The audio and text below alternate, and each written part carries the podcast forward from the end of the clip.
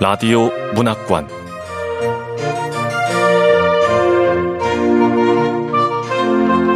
한국 단편 문학 특선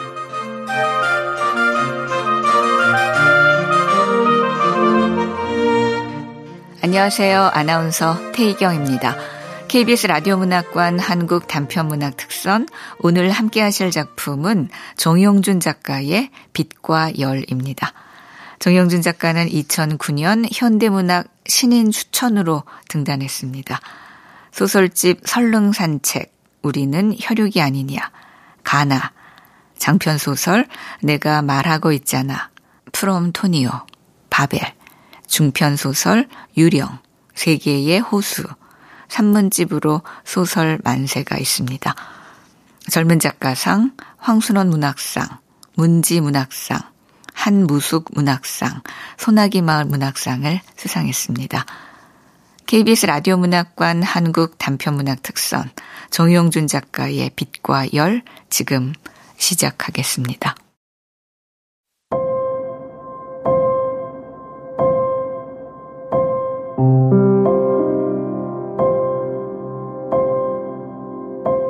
빛과 열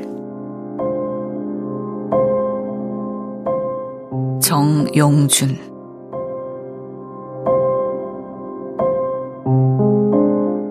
문을 열고 들어오는 산수를 보고 한주는 젖고 있던 주걱을 내려놓았다. 리모컨을 눌러 음악을 정지했다. 무거운 정적을 사이에 두고 두 사람은 서로를 봤다. 산수는 한주를 알아보았지만 한 주의 눈과 몸은 그를 알지 못하는 것 같았다. 한 주는 인덕션 전원을 껐다. 마스크를 벗고 숨을 내쉰 뒤 고개를 숙여 스테인리스 비커 속에 반쯤 녹아가는 하얀 비누 베이스를 바라봤다. 시어버터 향이 작업실에 산산이 번졌다. 산수는 들고 온 사과 박스를 문 앞에 두고 어색하게 손을 들어 인사했다.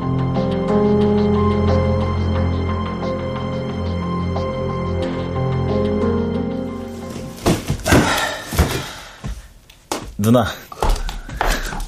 오랜만. 놀랐네. 한주는 라텍스 장갑을 한쪽씩 벗어 탁자에 올려놓은 뒤 작게 답했다. 한주는 선반 위에 놓인 하얀 머그컵을 빤히 보다 한 개를 꺼내 차게 식힌 메밀차를 담아 산수에게 건넸다. 메밀차 마셔. 어. 음. 사과가 싱싱하네. 음. 버려진 시골집을 고쳐서 산다더니 여기저기 수리하는 적이 많네. 비누를 만들어서 사는 것 같고. 한쪽 벽 전체엔 갈색 비누와 까만 비누가 가지런히 놓인 비누 건조대가 오래된 책장처럼 서 있었다. 새 것은 하나도 없었지만 싸구려 물건도 없는 공간. 언뜻 보면 남루하고 비루해 보이지만 유심히 살피면 집을 지키기 위해 꼼꼼하게 수리하고 가꾸었다는 것을 알 수 있었다. 산수는 맞은편에 앉아 사과를 깎는 한 줄을 봤다.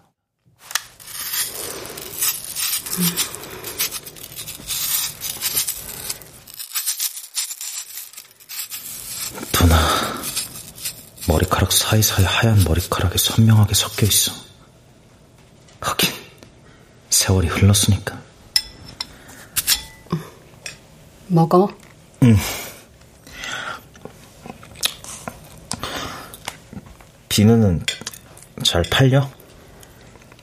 나 혼자 먹고 사는 정도? 딱 필요한 정도만 짧게 답하는 누나. 불편해. 누나가 편한 얘기를 해주면 좋을 텐데. 아이와 엄마는 건강하지? 어? 어, 잘 지내지. 애 이름은 기억하고? 하나뿐인 조카 이름을 모르는 고모도 있을까? 윤서. 이제 몇 살이야? 일곱 살. 와, 벌써? 예쁘겠네. 사는 건 좀 괜찮아? 음. 그냥 누나가 어떻게 사는지 궁금했어. 걱정도 됐고. 걱정 무슨. 난 내가 알아서 해. 아, 키우던 개 죽었다며? 어, 겨울이 얼마 전에. 아, 그랬구나. 어릴 때 기억난다. 내가 보름 정도 키웠잖아. 예뻤는데. 산수는 한주의 시선이 닿는 곳으로 고개를 돌렸다. 벽에 느슨하게 걸어놓은 갈색 막근에 나무집기로 집은 사진이 걸려 있었다. 커다랗고 하얀 개. 어떤 사진의 풍경은 하얀 눈밭이었고 어떤 배경은 코스모스와 푸른 하늘이었다. 한주가 개의 목을 껴안고 찍은 사진도 있었는데 환하게 웃고 있었다. 산수는 그 모습을 보고 묘한 질투심이 솟았다. 자신의 기억 속에 누나의 그런 표정은 없었다. 한주는 고개를 돌려 산수를 봤다. 그런데 그걸 어떻게 알았어? 뭘? 겨울이 아. 어떻게 말을 해야 하나. 기사 봤어?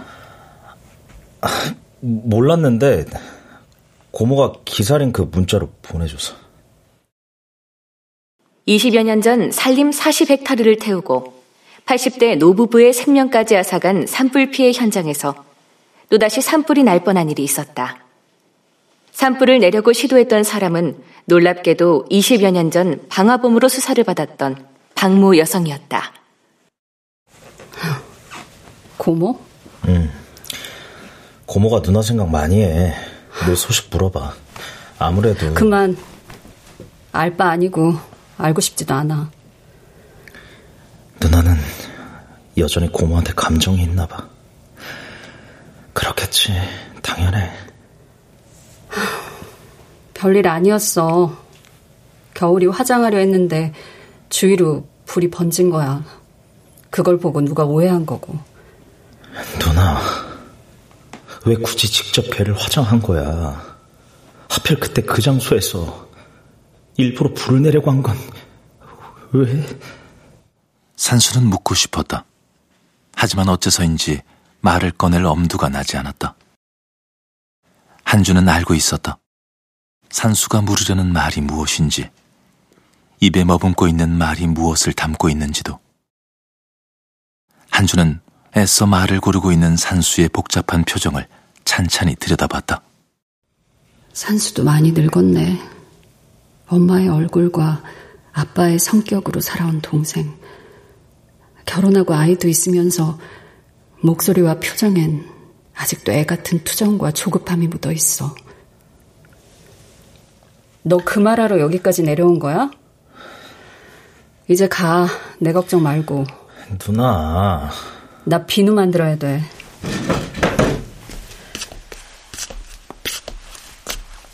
한주는 대답 없이 자리에서 일어나 작업실로 들어갔다. 실리콘 몰드에서 비누를 꺼내 커터기에 넣고 잘랐다.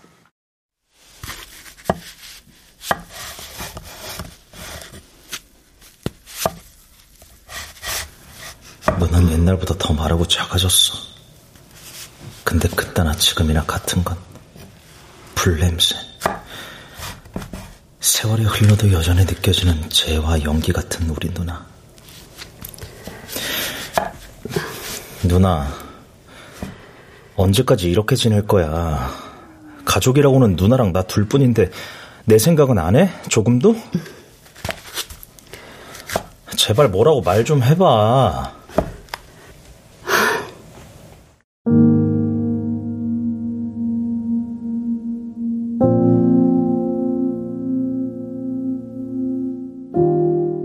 해가 지고 있었다. 노랗고 가는 빛이 예리한 칼날처럼 작업실을 가로지르고 있었다.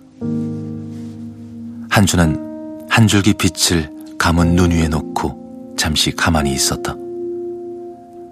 뜨거운 손가락 하나가 눈을 꾹 누르고 있는 것 같았다. 날카롭고 아름다운 느낌. 금방이라도 눈을 멀게 할 것 같은 통증. 답답해하는 동생의 얼굴과 표정에 새삼스럽게 마음이 일렁였다. 말을 하라고? 무슨 말을? 오래전 나는 말했어. 몇 번이고 말하고 또 말했어. 누나.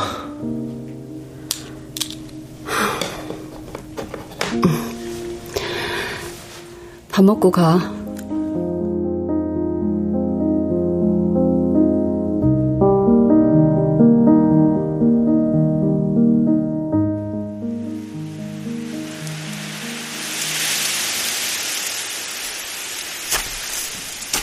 누날 만나고 싶었어. 어떻게 사는지, 어떻게 살아왔는지. 이젠 무슨 생각을 하고, 지금은 어떤 마음인지. 아무 말이나 듣고 싶었고, 어떤 말이든 하고 싶었어. 근데, 누나는 그럴 생각이 없는 것 같아. 밥 먹을 때, 차 마실 때조차 한마디도 하지 않잖아. 난 그게 두려워. 산수는 집 주변을 느리게 걸었다. 침묵이 길어지면 당장이라도 누나가 자신을 집 바깥으로 끌어낼 것만 같았다. 산수는 휴대폰을 식탁에 놓고 재킷을 의자에 걸어둔 채 밖으로 나갔다. 언젠가 어떤 날 깨끗하게 마른 꽃을 보며 누나가 했던 말이 떠오른다. 저 마른 꽃처럼 그늘에 오래 두어 저렇게 마르면 얼마나 좋을까? 저걸 뭐라고 해야 해? 죽은 거야? 영원히 살아있는 거야? 아, 나도 식물이면 좋겠다. 말도 없고, 움직일 필요도 없고, 하늘에서 내리는 비와 빛만 있으면 살 수 있는 그런 삶이면 좋겠어. 어쩌다 불행이 닥치면 불과 빛에 휘감겼다가 마침내 순한 재와 연기로 돌아가는 삶. 그게 부러워.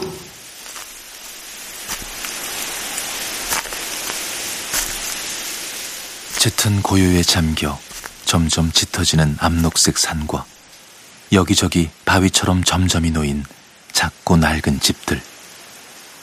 작은 바람에도 일렁이며 파도치는 대숲. 이렇게 외따로 떨어져 사는 삶. 이렇게 식물처럼 사는 게 누나가 소망하는 삶인 걸까? 평소 연락이 없던 고모에게 한 통의 문자가 수신됐을 때 산수는 무의식적으로 호흡을 멈췄다.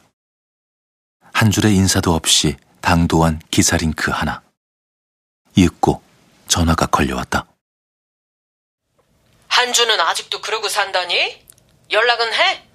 그 기사 좀 봐라. 옛날부터 내가 그럴 줄 알았다. 누구도 관심을 갖지 않는 이 짧은 단신을 고모는 어떻게 읽은 걸까? 그리고 이걸 굳이 나에게 보낸 저희는 산수야, 너 내 말 듣고 있는 거냐?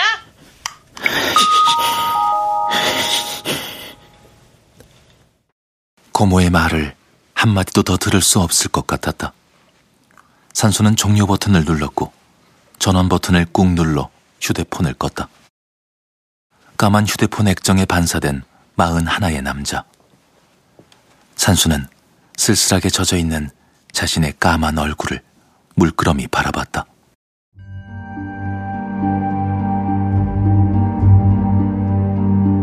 (22년) 전 겨울 새벽 2시에 산불이 발생했다.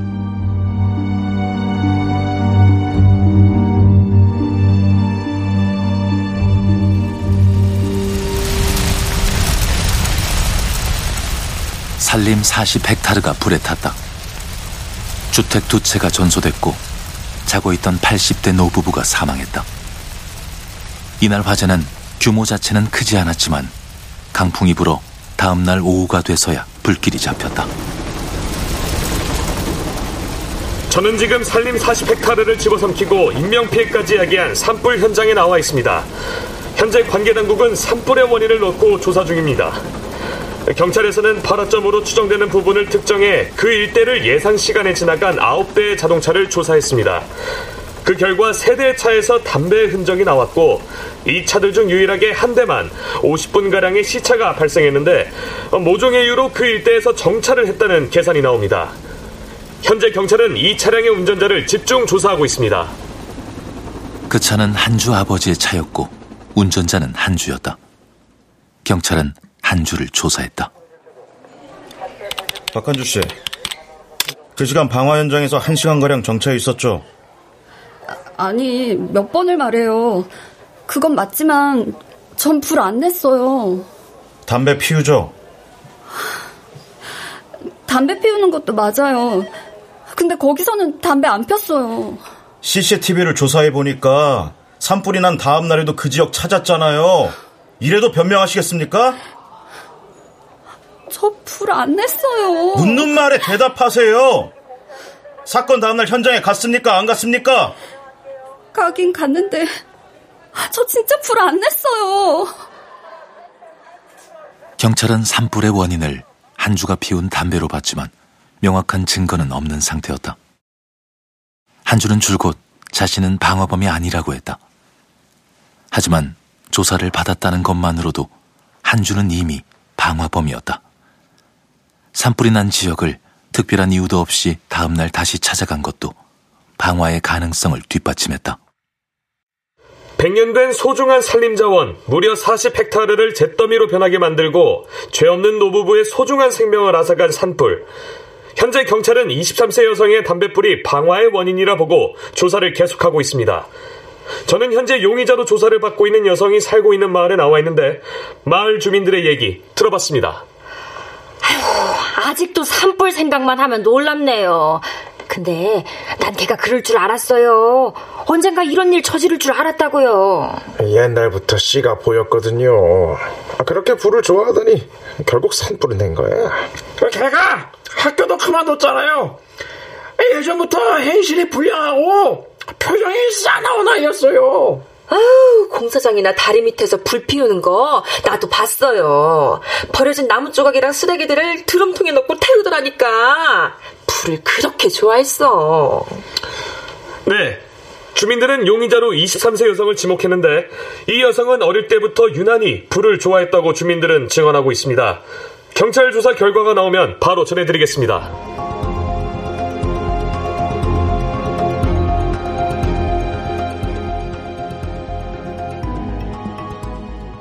산수는 그날의 누나를 기억한다. 깊은 밤, 잠에서 깬 건 낑낑거리며 우는 강아지 소리 때문이었다.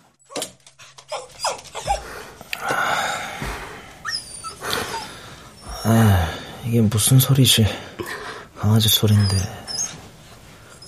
아, 누, 누나, 피 났어? 누나의 옷과 손에 흙과 피가 묻어 있었다. 얼이 빠져 있었고 울었는지 눈이 충혈되고 눈가가 붉었다. 누나, 무슨 일 있어? 아, 근데 웬 강아지야? 길에서 주웠어. 하얀 털, 접힌 귀, 여러 특성이 뒤섞여 결국엔 아무 특성이 없는 잡종처럼 보였다. 그날 산불이 났었고 한 주는 구치소에서 보름간 수감되었다가 집으로 돌아왔다. 전신주 문제로 인한 사고라고 소방당국이 결론을 낸 것이다. 하지만 한주는 여전히 방화범이었다. 정정기사는 나지 않았고 한 주를 방화범으로 알고 있는 사람들의 생각도 바뀌지 않았다. 마을 어른들은 말했다. 아무튼 산에서 담배는 피웠을 거야. 이번엔 아니었어도 언제라도 그럴 수 있지. 불장난을 좋아하는 애니까.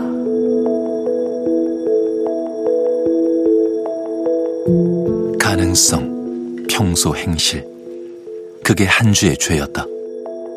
한주는 아버지와 동생에게 설명도 해명도 하지 않았다. 강아지를 껴안고 일주일 동안 멍하니 창밖만 응시했다. 그리고 깊은 밤, 강아지와 함께 집을 나갔다.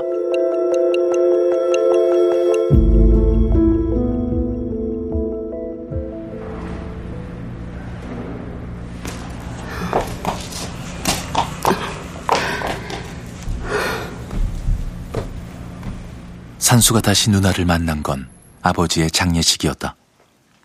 아버지는 마지막까지 한 줄을 찾지 않았다. 어머니가 죽은 이후로 꾸준히 선을 보고 누군가를 만나보려고 애를 썼지만 결국 누구와도 좋은 관계로 발전하지 못한 채 삼륜 오토바이를 타다 사고로 죽었다. 친지들이 내실에서 자고 있던 새벽, 한 줄은 나타났다. 그때 산수는 탁자에 엎드려 쪽잠을 자고 있었는데 이상한 기분에 잠에서 깼다. 어떤 여자가 꼿꼿하게 서서 아버지의 사진을 보고 있었던 것이다. 누나, 설마 죽은 누나의 영혼일지도 몰라. 아버지는 자신의 딸이 어떤 사람이었는지 끝끝내 알지 못한 채 죽었구나. 드라마에서는 죽기 전 가족들이 만나 해묵은 감정을 해소하고 울며 화해하던데 현실의 삶엔 그런 게 없어.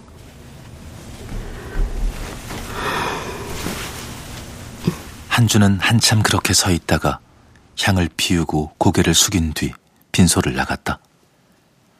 한주는 산수의 어깨를 살짝 만지고 눈인사를 했다. 그제야 산수는 그가 살아있는 누나라는 것을 알았다. 잠깐 화장실에 간 줄 알았던 누나는 다시 돌아오지 않았다. 그 후로 산수는 한 주를 수소문해 연락처와 사는 곳을 알아냈다. 하지만 한 주는 산수의 전화를 받지 않고 문자에도 답하지 않았다. 계속되는 최근에 짧은 답을 보낼 뿐이었다. 더 이상 연락하지 마.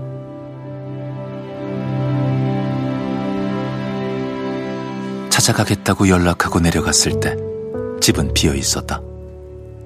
산수는 누나의 말을 믿었다.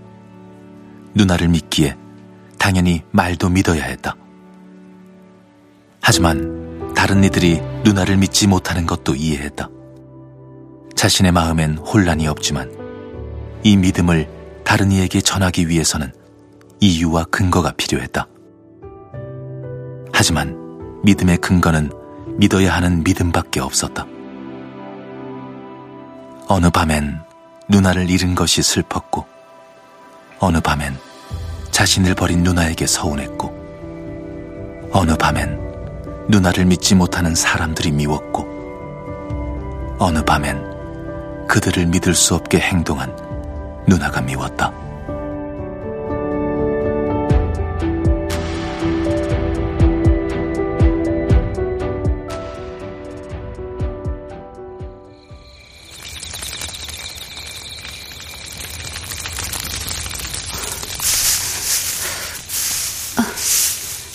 한주는 풀을 모아 불을 피웠다.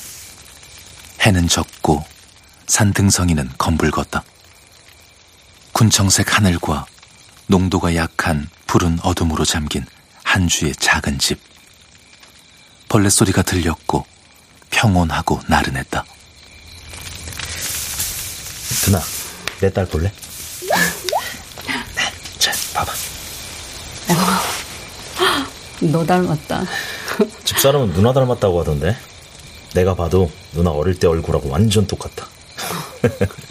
약간 누나랑 비슷한 구석도 있고. 애가 뭐랄까. 음... 이상해? 아니, 뭐가 이상해? 나처럼 불장난하다가 집 나갈까봐? 어? 농담.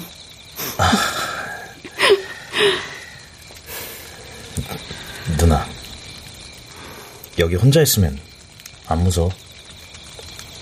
괜찮아. 이제 개도 없어서 혼자잖아. 그렇지. 겨울이 없어서 외롭겠지. 무서운 건 아니야. 그래도 집에 있는 물건들 자꾸 보면 마음 안 좋을 텐데. 정리하는 것 도와줄까? 됐어. 그냥 같이 지낼 거야. 난 잘 지냈고, 앞으로도 그럴 거야. 이제 그만 올라가.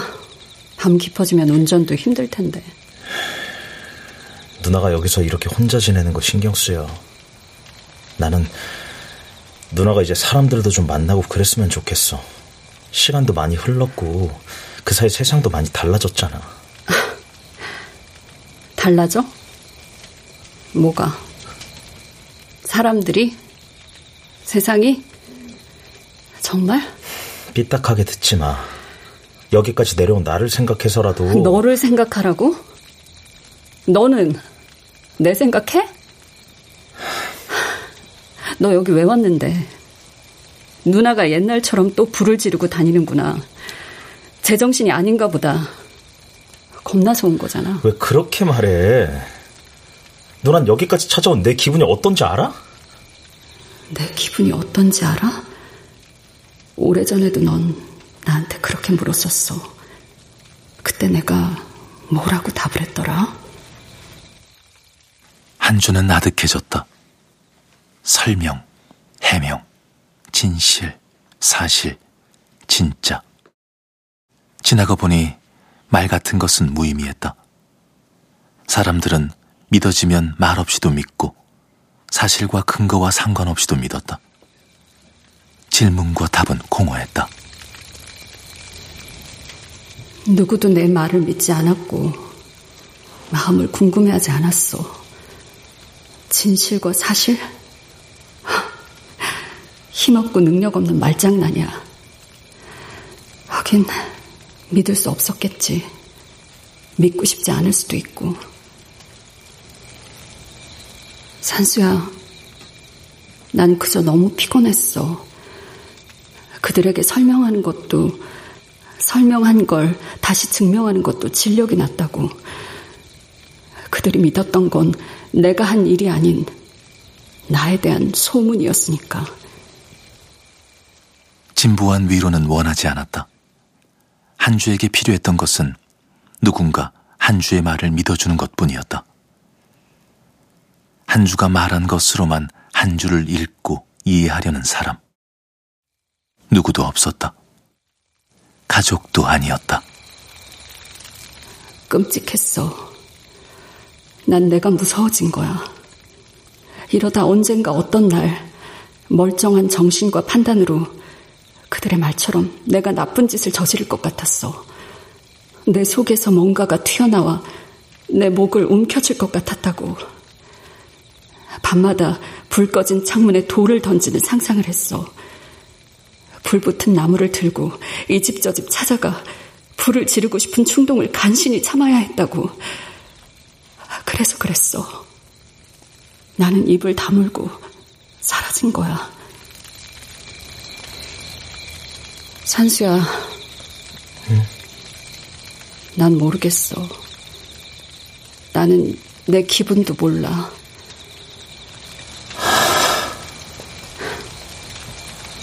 누나, 혹시 복수하는 거야? 아버지도 죽었고 그 일 아는 사람은 이제 거의 없어. 시간이 이렇게 많이 흘렀는데 언제까지 이렇게 살 거야? 이제 나밖에 없는데 누나가 나한테는 이러면 안 되잖아. 나한테는.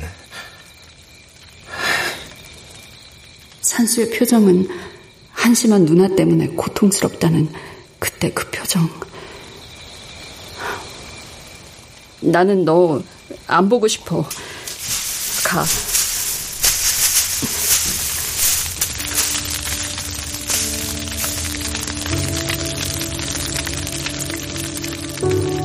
한주는 불길을 덮을 정도로 많은 불을 집어던졌다. 불은 사라지고 하얀 연기가 가득했다. 한주는 그 속으로 걸어 들어갔다.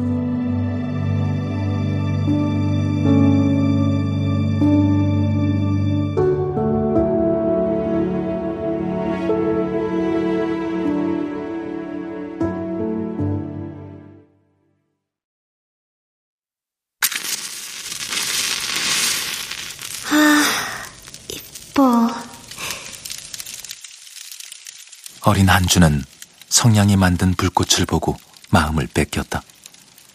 시럽이 묻은 딸기가 예쁘게 박힌 생케이크보다 초에 붙은 작은 불이 더 예뻤다. 하얗고 파랗고 빨간 불. 공중에 떠서 바람과 입김에 흔들리는 투명한 그림. 한주는 불을 발견했을 때 처음으로 아름다움이라는 단어를 마음으로 느꼈다. 가스레인지 레버를 돌려 왕관 같은 불꽃을 하염없이 바라보았다.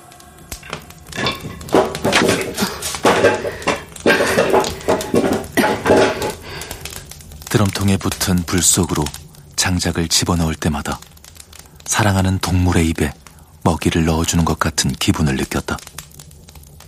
불에게 머리와 등이 있었다면 한주는 하염없이 불을 쓰다듬었을 것이다. 화염이 흔들릴 때 나는 바람과 파도를 닮은 소리. 수분이 사라지면서 뒤틀리는 목재에서 들리는 딱딱 소리는 음악 같았다. 한주는 불이 좋았다. 꽃을 좋아하고 구름을 좋아하고 음악을 좋아하는 것처럼 불을 좋아했다. 아름답지만 손을 대면 안 된다는 것을 안다. 불을 지르고 싶지 않았다. 불로 무엇인가를 해하고 싶지도 않았다. 그런데도 사람들은 그걸 이해하지 못했다. 한주는 평생 오해받으며 살아왔다. 가족도 그랬다. 아버지는 차고 건조했다. 말은 하지 않았지만 경멸의 눈빛을 보였다. 고모들과 친지들은 대놓고 혀를 차며 사랑과 염려를 가장한 비난을 일삼았다. 한 주 쟤는 지 엄마를 빼다 박았다니까? 목소리며 생김새며, 아유, 저 눈 좀 봐. 저 독한 거. 지 엄마처럼 아빠를 힘들게 할 거야.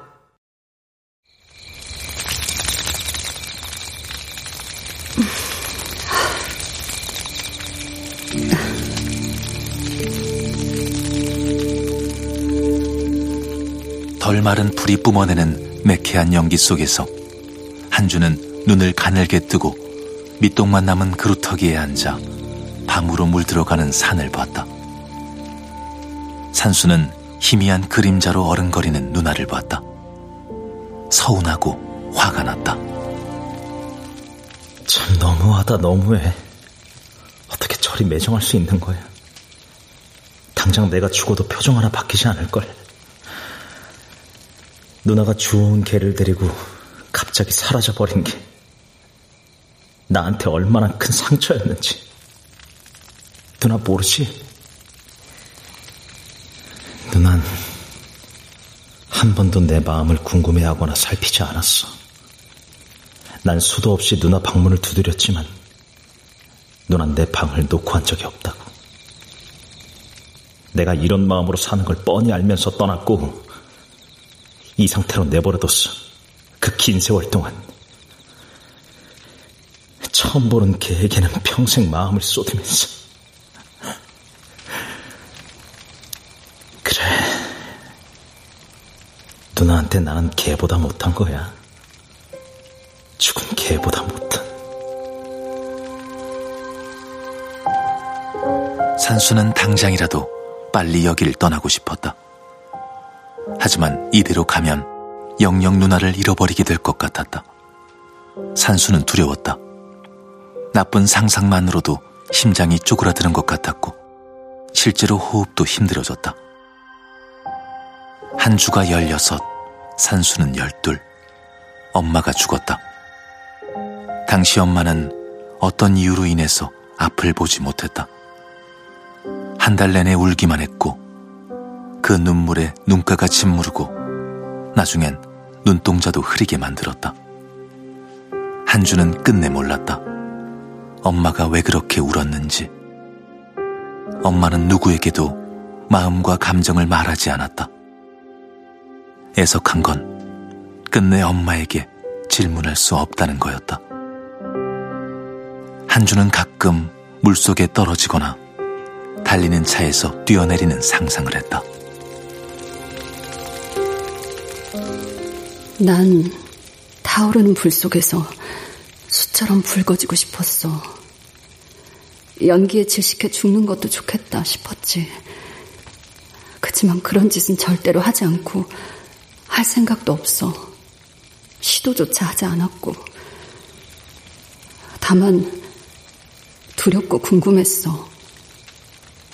엄마는 이 마음을 알았을까? 아마 몰랐을 거야. 방법을 알았다면 내 곁에 있었을 테니까. 저기 누나, 말해줘. 거기엔 왜간 거야? 왜 다시 방어... 그래, 좋아. 사정이 있었겠지, 알아. 이런 말하기 싫은 거. 누나 말대로 몇 번이고 설명했다는 것도 알아. 그때 그 이야기 해달라는 거 아니야. 그냥, 그냥, 그냥 나는 갈 때 가더라도 누나가 지금 괜찮다는 걸 확인이라도 하고 싶어. 그게 그렇게 어려워? 그냥 나한테 말하는 게 그렇게 힘드냐고.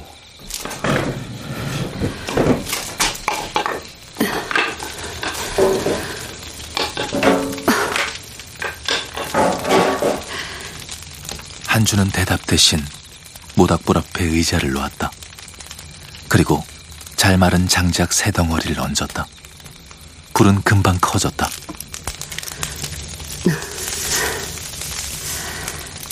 감자랑 옥수수 좀 구울 테니까 먹고 가.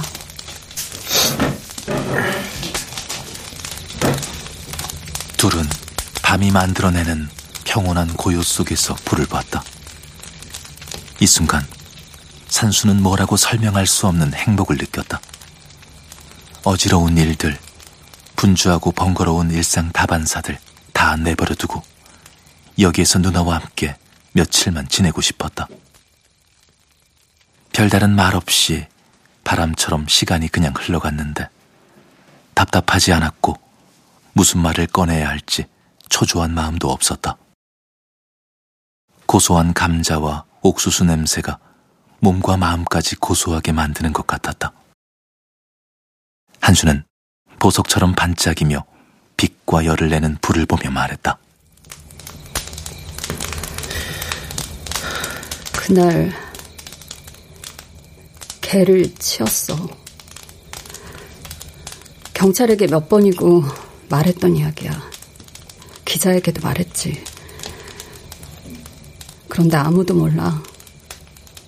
누구도 알려 하지 않았고, 나는 몇 번이고 말했는데, 사람들은 내가 사실을 감췄다고만 하더라. 하지 않은 일을 말하라고, 털어놓으라고, 하려고 했던 일이 뭔지 고백하라고. 가족들도, 심지어 너도 그랬어. 이제는 다 이해해. 사람들은 거짓말을 하기 마련이고, 뉴스는 사실만 보도하니까. 내가 한 말이 변명으로 느껴지겠지. 그날 나는 놀랐어. 차에 느껴지던 작지만 분명하게 전해지던 충격. 그리고 외마디 비명. 하얀 개였는데 머리에서 흐른 피에 몸이 점점 어두워지고 있었어. 지금도 그 느낌, 그 진동, 그 소리 생생하게 떠올라.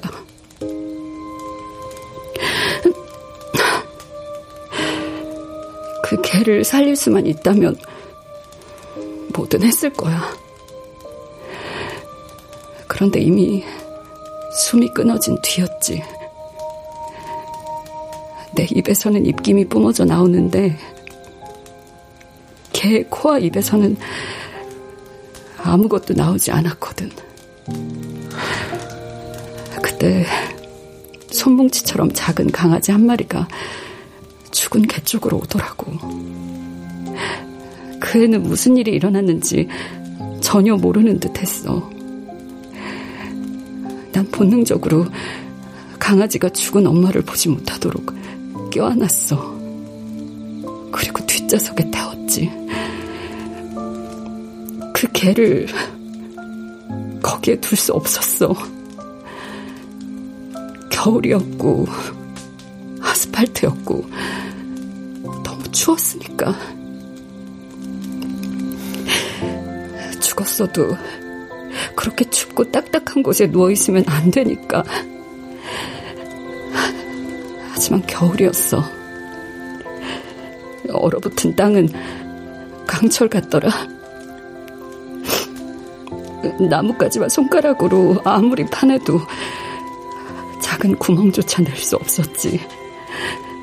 손바닥이 찢어지고 손가락에서 피가 흘러 땅을 적셔도 땅은 부드러워지지 않았어. 어쩔 수 없이 나뭇잎과 나뭇가지로 몸만 덮어주고 돌아와야 했어. 그런데 그 밤 근처에서 불이 난 거야. 다음날 그 장소를 찾았을 때 걔는 타버렸어. 까만 숯불처럼 그림자처럼 간신히 형체만 남은 채. 왜인지 모르겠지만 당시 경찰은 내 손톱에 낀 흙과 상처난 손이 방화의 증거라고.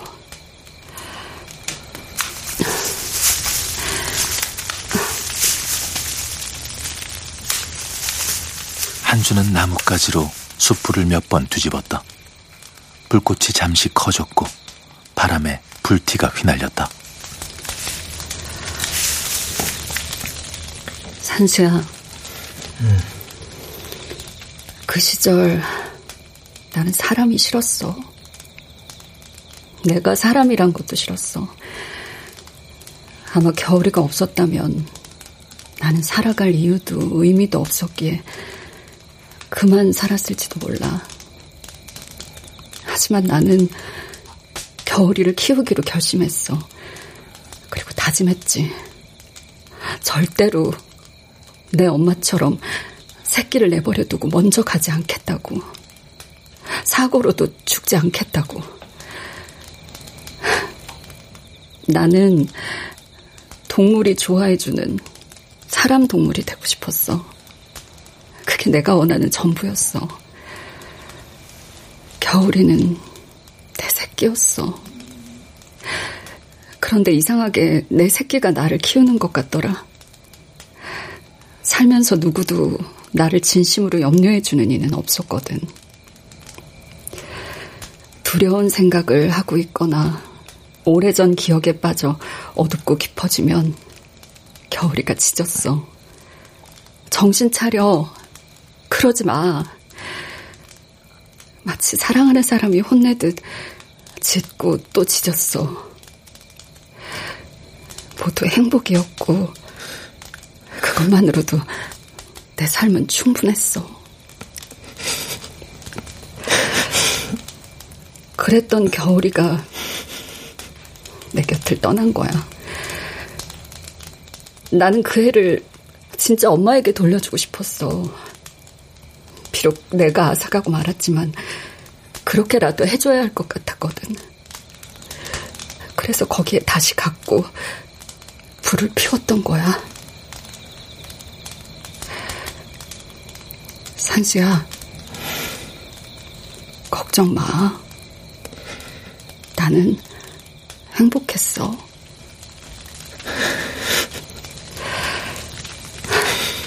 잘 살았고, 남은 날들도 잘 살 거야. 비록 네가 원하는 방식은 아니지만. 누나, 맹세할 수 있는데 그때 난 누나 말 믿었어. 어떤 행동을 하더라도 실망하지 않았어. 비난하거나 비판하는 마음조차 없었다고. 하지만 점점 난 누나에게 아무도 아닌 사람이 됐지. 난 언제나 누나의 말이 어려웠거든.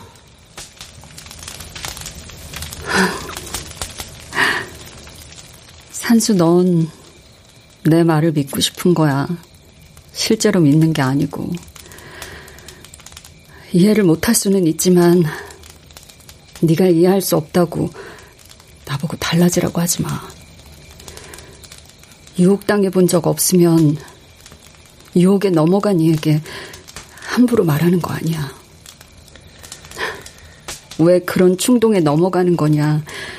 그깟 감정에 왜 이렇게 휘둘리냐. 왜 이렇게 나약하냐.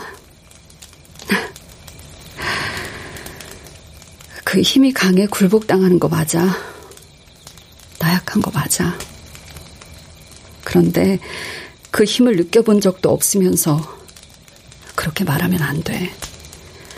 유혹의 고통, 욕망의 고통이 뭔지도 모르면서 그냥 그렇게 말해서는 안 돼. 그렇다면 다행이네. 다행이야. 더는 따지지 않았다. 더는 묻지 않았다. 그저 그렇게만 말했다. 다행이라고.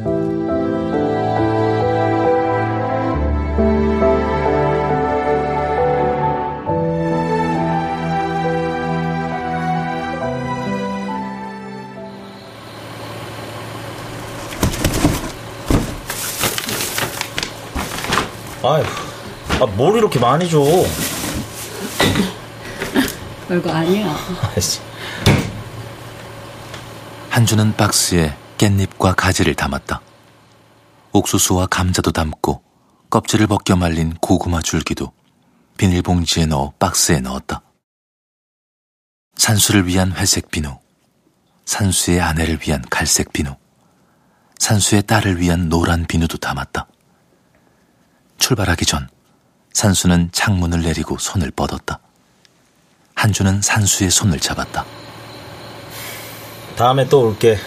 집사람하고 윤수하고 다 같이 올 테니까 연락하면 전화 받아. 음.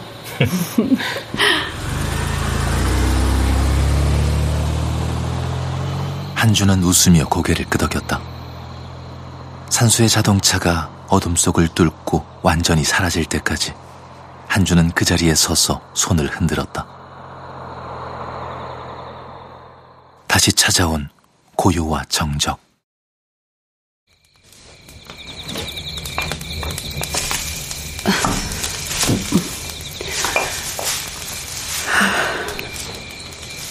이제 들어가자.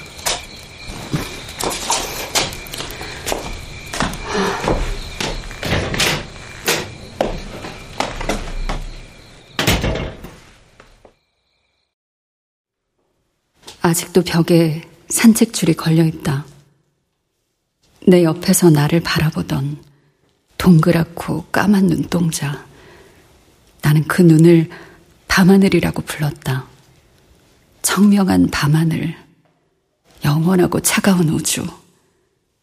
거기에 내가 비춰 보이는 것이 좋았다. 나중에는 깊숙한 곳에서부터 흐려지며 구름이 끼던 하늘. 어둠 속에서 내리던 눈과 비. 작업실에 들어가 리모컨을 눌렀다.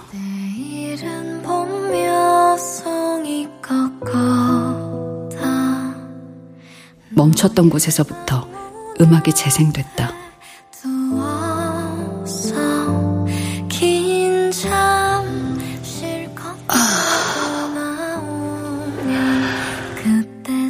나는 잠시 눈을 감고 소리가 피부에 스며들기를 기다렸다. 인덕션 전원을 누르고 굳어버린 비누 베이스를 녹이기 시작했다.